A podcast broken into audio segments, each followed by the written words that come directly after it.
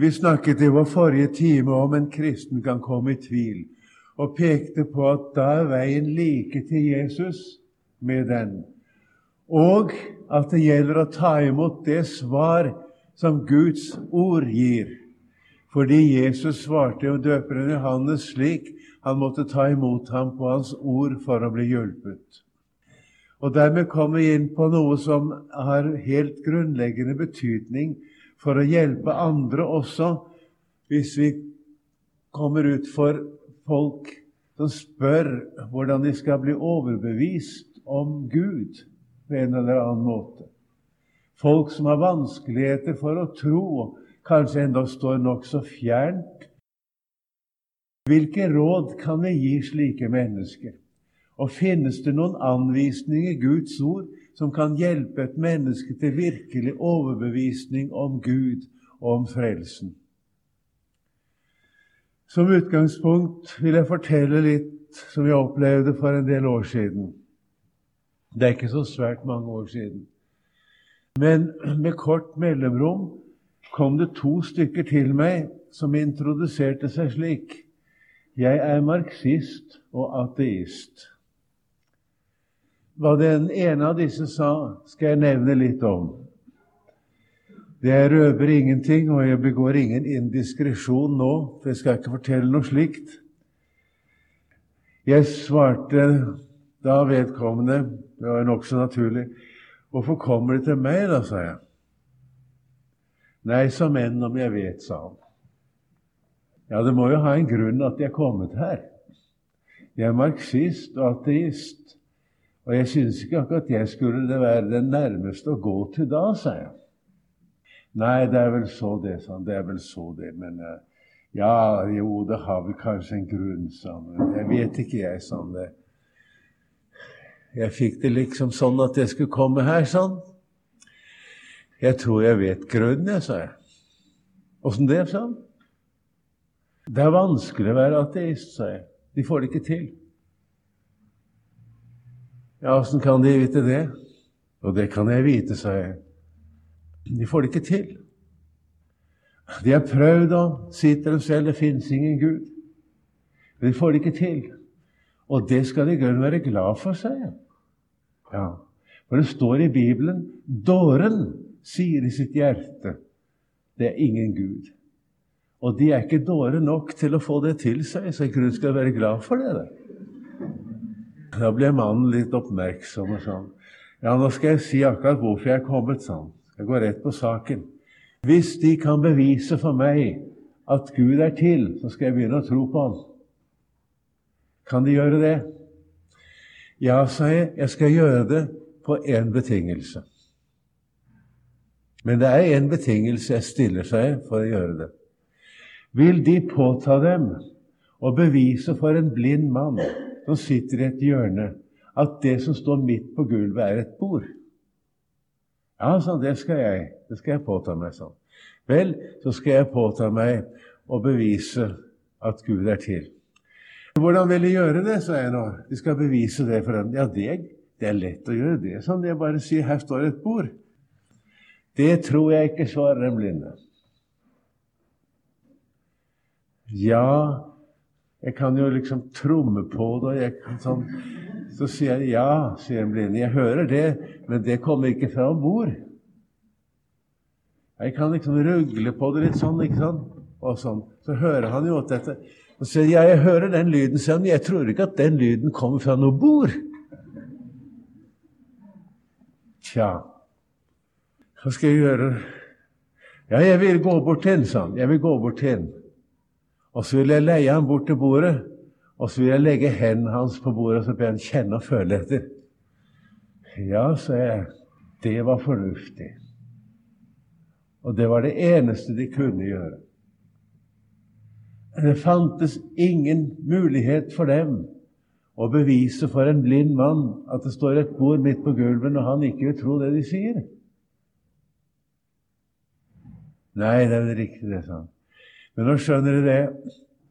Sånn er det også i vårt gudsforhold. Og nå skal de høre seg. Det står i Johannes 7, 17.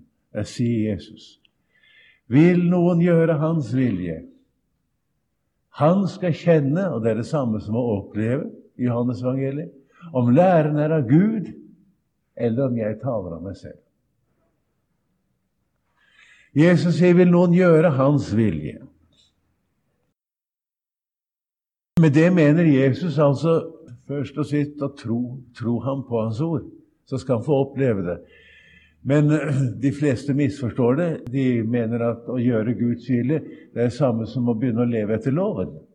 Å gjøre det som loven påbyr, være sånn som vi skal være, altså, og ikke være sånn som loven forbyr. Og ikke gjøre det vi ikke skal gjøre. Og vel, jeg kan gjerne gå med på det hvis de nå vil gjøre dette, sa jeg. Ta dette alvorlig. Da vil de komme til å gjøre visse erfaringer. Men de må følge Jesu anvisning, sa jeg.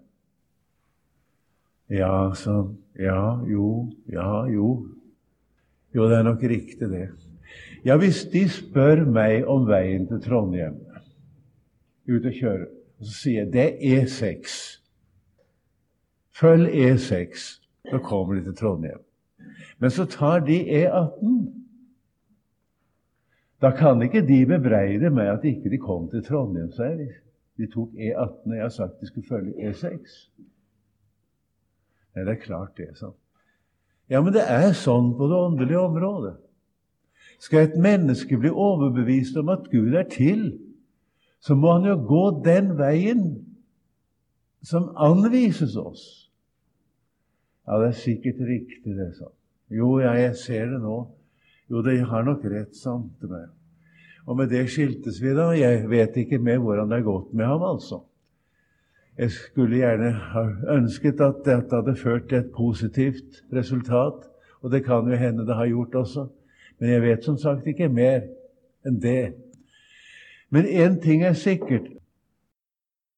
Når det er spørsmål om hvordan skal jeg bli overbevist om Gud, hvordan skal jeg få oppleve det som Skriften sier, da er veien ganske enkel.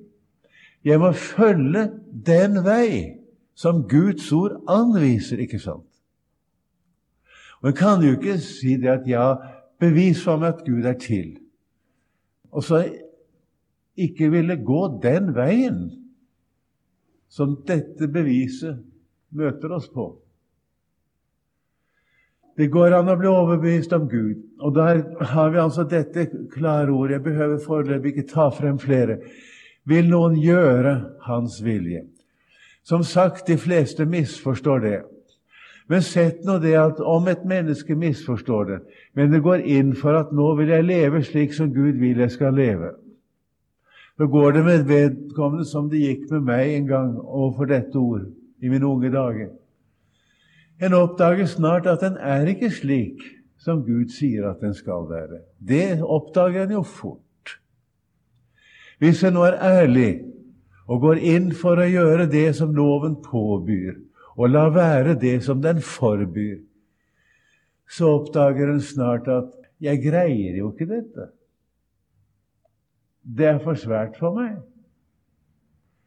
Hvis en fortsetter og er ærlig, så oppdager jeg ja, det verste er det Jeg vil jo ikke engang heller dette her.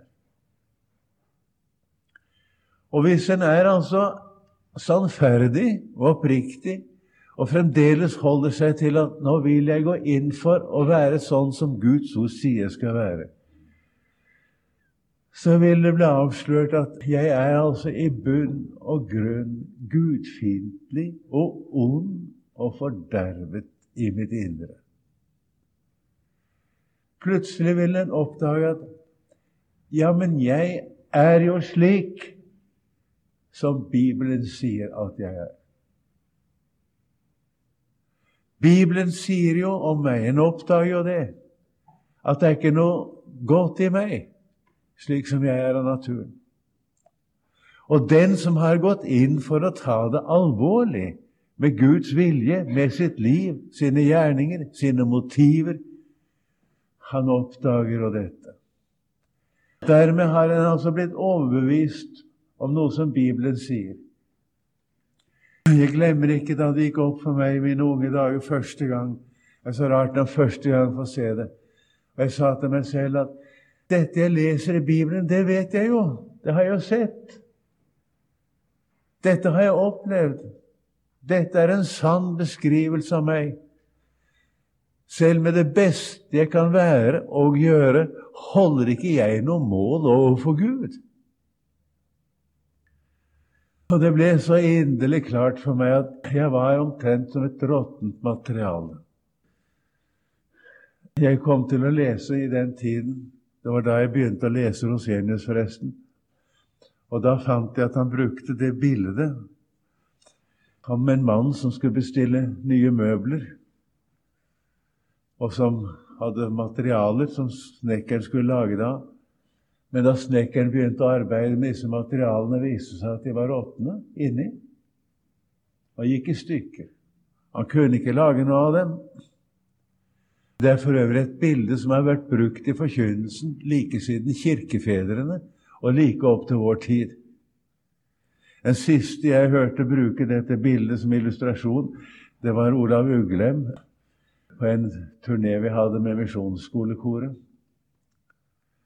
Og så kom jeg til å si det at det bildet har vært brukt fra kirkefedrene til Uglem, sa jeg.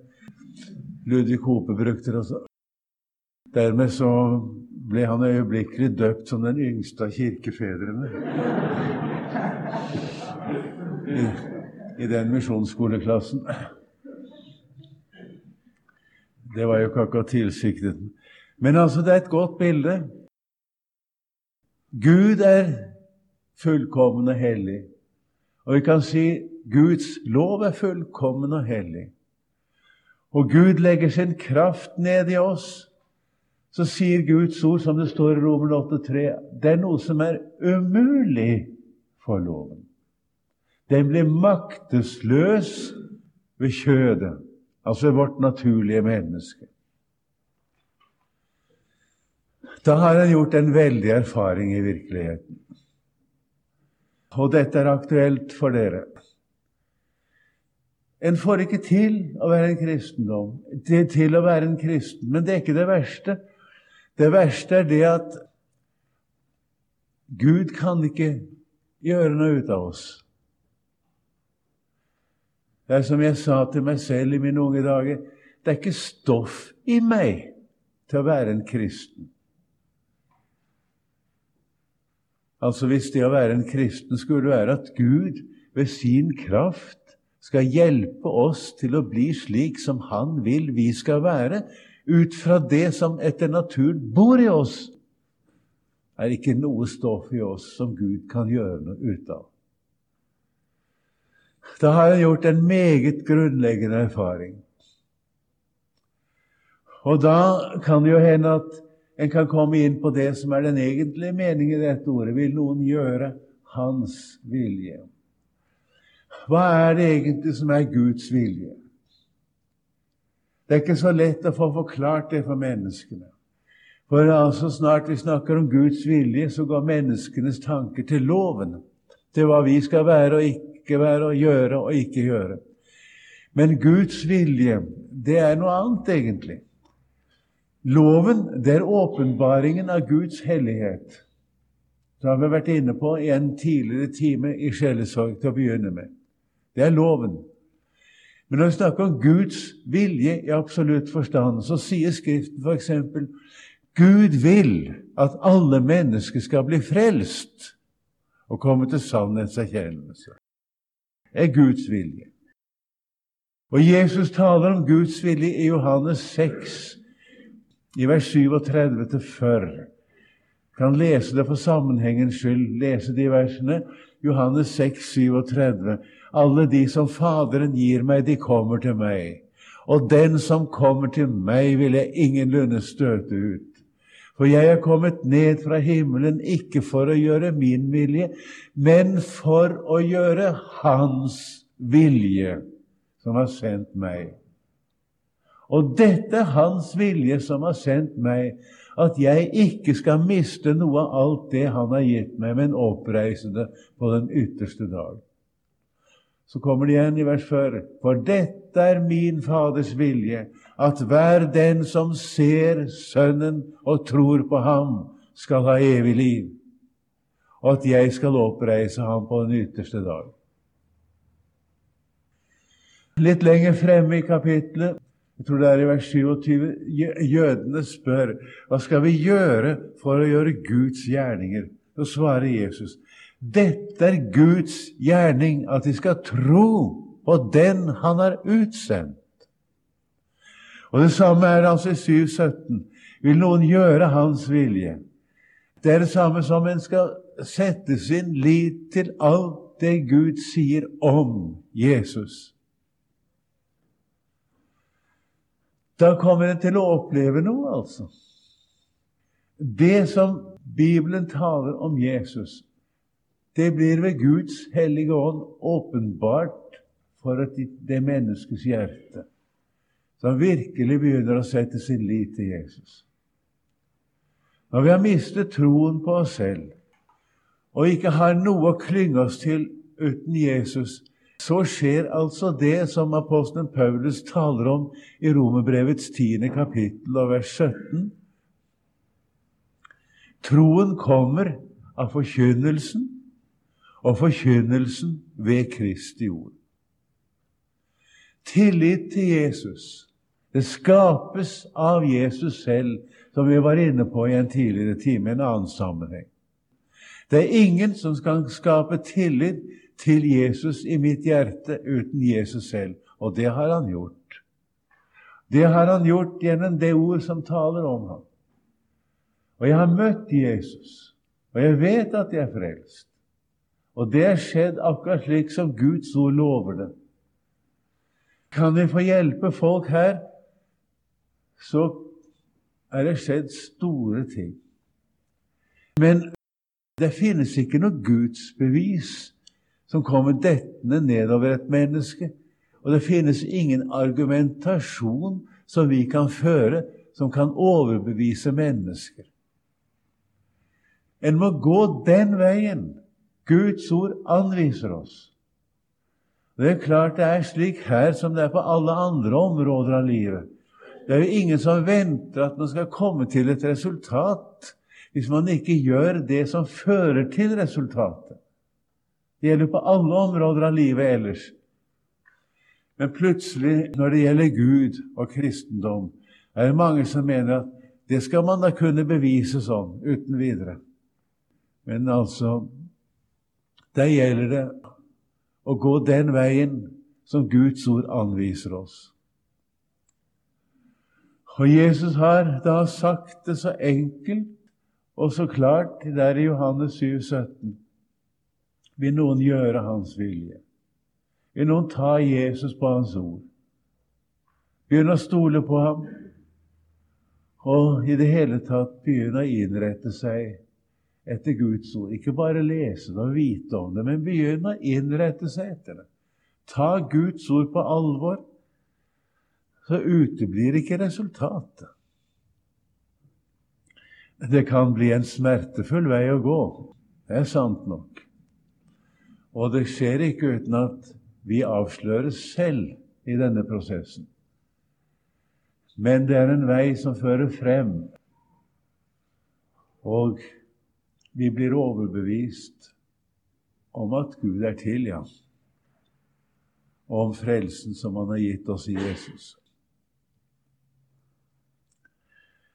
Med det skulle jeg gjerne gå over til et nytt avsnitt i det jeg har å si om sjelesorg.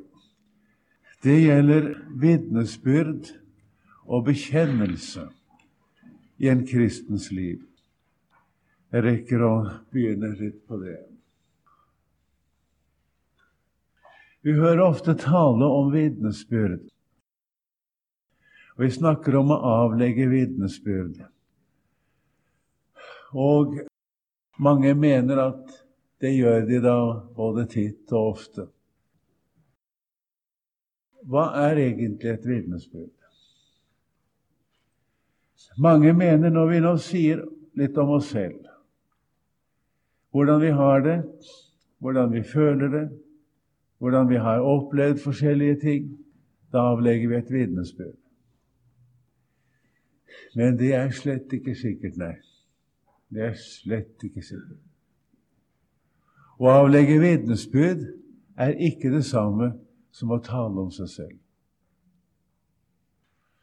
Å avlegge vitnesbyrd er å tale hva man har sett, og hva man har hørt. Det er riktig. Og uttrykket er egentlig hentet fra rettsspråket. Gud har sak med sitt folk, står i Guds ord. Og den sak som Gud har med sitt folk for å overbevise menneskene, overbevise dem om deres synd og overbevise dem om frelsen, der har Gud trukket inn vitner. Disse vitnene er slike som selv har sett og hørt det som de vitner om. Hvis du ser etter i Guds ord, vil du oppdage at vitnesbyrd alltid er at Guds ånd får åpenbare det som står skrevet, slik at vi kan tale om det ut fra hva vi har sett i Guds ord. Apostelen sier i Galaterbrevet 'Jeg vitner for alle' som vil høre loven, at en er skyldig til å holde den hele lov, sier han. Det kaller han et vitnesbyrd. Han sier ikke et ord om seg selv. Hvis du ser om døperen Johannes Johannes vitnet, står det i kapittel 1. Han var kommet til vitnesbyrd. Han var ikke han var ikke Messias, men han skulle vitne om Messias. Så blir Johannes spurt om hvem han er. Og da han skulle svare på hvem han er, så står det da bekjente han og sa. Bekjennelse kalles det i Guds ord når vi taler om oss selv, om vårt eget gudsforhold. Bekjennelsen er nødvendig. Jeg skal komme mer tilbake til det. Men bekjennelse er ikke det samme som et vitnesbyrd. Vi er kalt til å avlegge vitnesbyrd, de som tror på Jesus. Det ser du i Johannes 15 i slutten av kapittelet. Også I skal vitne, for jeg har vært med meg fra begynnelsen, sier han til apostlene. Men det vitnesbyrd som de har gitt, det skal gå videre gjennom oss til våre medmennesker. For nå å sette det inn i det riktige perspektiv, så kalles Jesus for det troverdige og sandru vitne i Åpenbaringen 3.14. Vi kan si han er vidne, det store vidne. Vitne av første grad, pleier jeg gjerne å si. Og det er bare én som er det. Det er Herren selv. Han er selve vitnet. Så har vi vitner av annen grad. Det er de menn som Gud har brukt for gjennom dem å gi sitt ord til menneskeslekten. Altså de bibelske forfatterne. De er vitner av annen grad. Gud har åpenbart seg på sine apostler og profeter i Ånden, står det. Og i 2. Peter 1, 20 står det de hellige Guds menn talte drevet av Den hellige ånd. De er vitner i ordets egentlige forstand. Det store vitnesbyrd som Gud har gitt oss, det har de formidlet til menneskeslekten. Og resultatet er Bibelen. Og den er et hele den består av ni, nei, av 66, 66 bøker. Det er um, ni av Nå skal se, det er ni av 30 i Det gamle testamentet og 27 i Det nye. Det blir 66 bøker. Disse bøkene utgjør en enhet og en helhet, og Bibelen vitner selv om at der kan ikke legges noe til og heller ikke trekkes noe fra. Det vitnesbyrdet altså, det er gitt av dem jeg karakteriserer som vitner av annen grad. Som sagt profeter og apostler. Øyenvitner og de som Gud har brukt for gjennom dem å formidle sitt ord til menneskeslekten. Men så kommer vitner av tredje grad. Det er alle de som tror på Jesus. Det er alle kristne. Vi er vitner på litt forskjellig måte, vi som tror på Jesus. Noen har fått nådegave til å være forkynnere, til å undervise, til å lære, til å evangelisere osv. Noen har fått formaningens nådegave. Men det er mange forkynner nådegaver.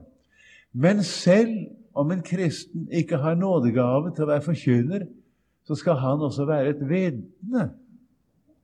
Han skal være med på å meddele til andre mennesker det som Gud har gitt i sitt ord.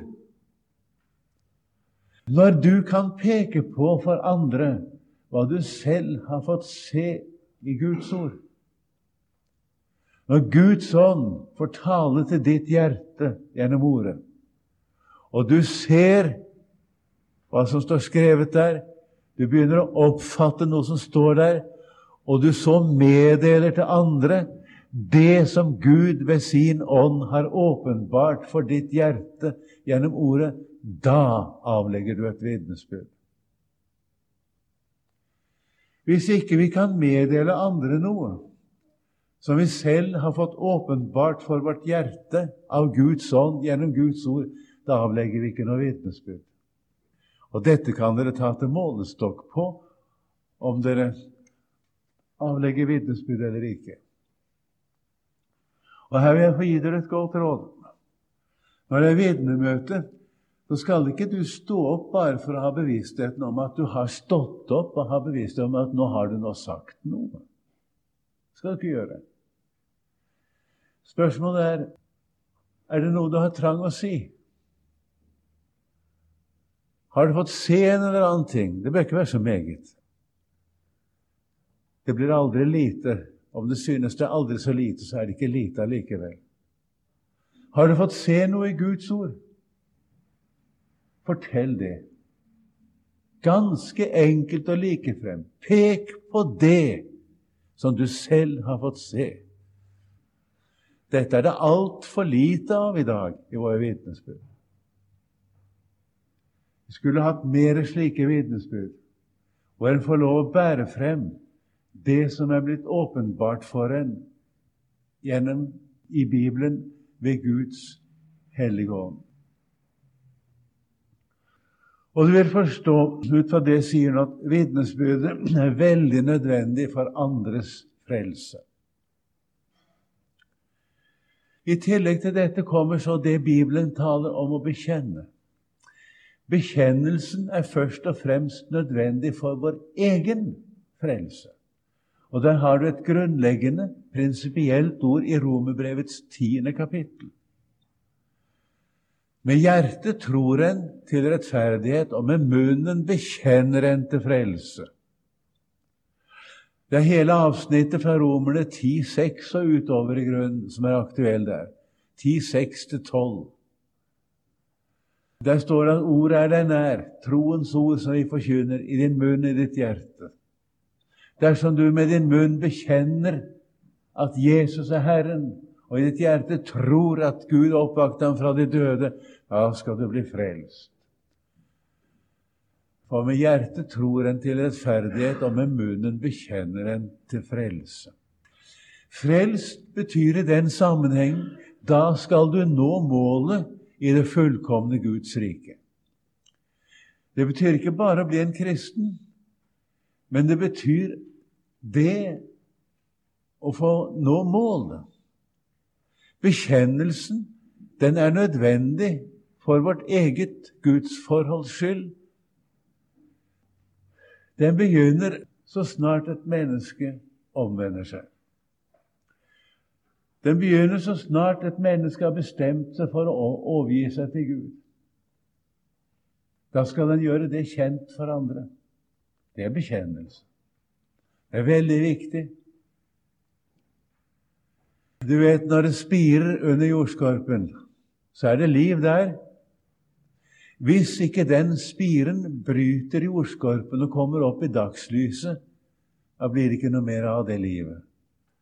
Det visner bort og dør.